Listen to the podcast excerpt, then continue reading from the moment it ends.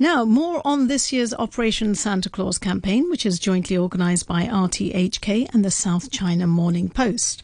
I talked to Catherine Gurtin, CEO of Pathfinders, a charity that helps pregnant migrant workers, foreign domestic workers, and their Hong Kong born children.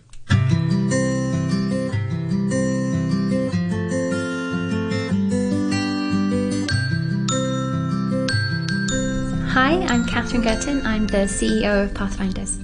At Pathfinders, we believe all children matter. Uh, since we were founded in 2008, um, we've been able to assist over 6,400 beneficiaries with access to public welfare, health, and justice. Um, and this has been supported entirely by private and corporate funding. Um, otherwise, our clients would have fallen through the cracks of an otherwise world class system that we have in Hong Kong. The challenge is that currently there are no clear government guidelines or policies on how to successfully manage um, a foreign domestic worker's pregnancy in the best interest of all involved um, the employer, the worker, and most importantly, the unborn child. So, as a result, and despite legal protection, um, once a pregnancy is announced or discovered, Many of these expectant mothers are unlawfully fired, um, pressured to leave or resign because they and their employers simply don't know what else to do.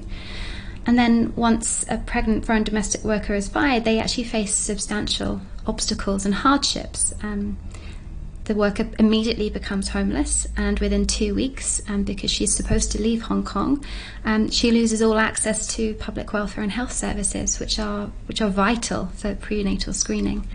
Um, and for those who are unable to return home for fear of persecution by family and friends for being an unemployed single mother with a mixed race ch- child, um, these children are typically undocumented, um, stateless, and lack access to essential services medical care, immunization, shelter, and education. So often destitute, these babies and their mothers are amongst the most vulnerable and underserved in, in Hong Kong.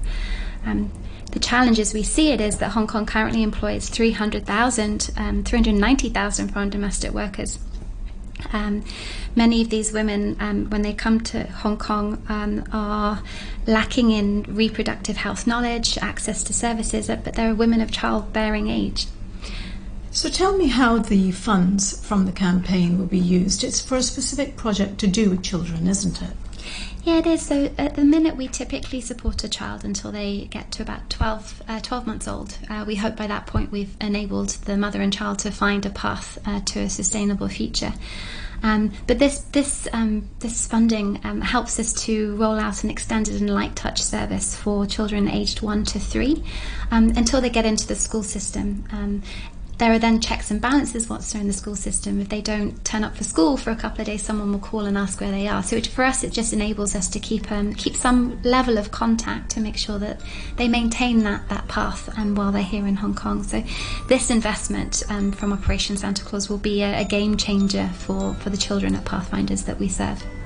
Well, you're doing a fantastic job, and I wish you all the luck possible. Thank you. We have an incredible team, so yeah, we uh, lots to do, but um, but yeah, thank you for the support.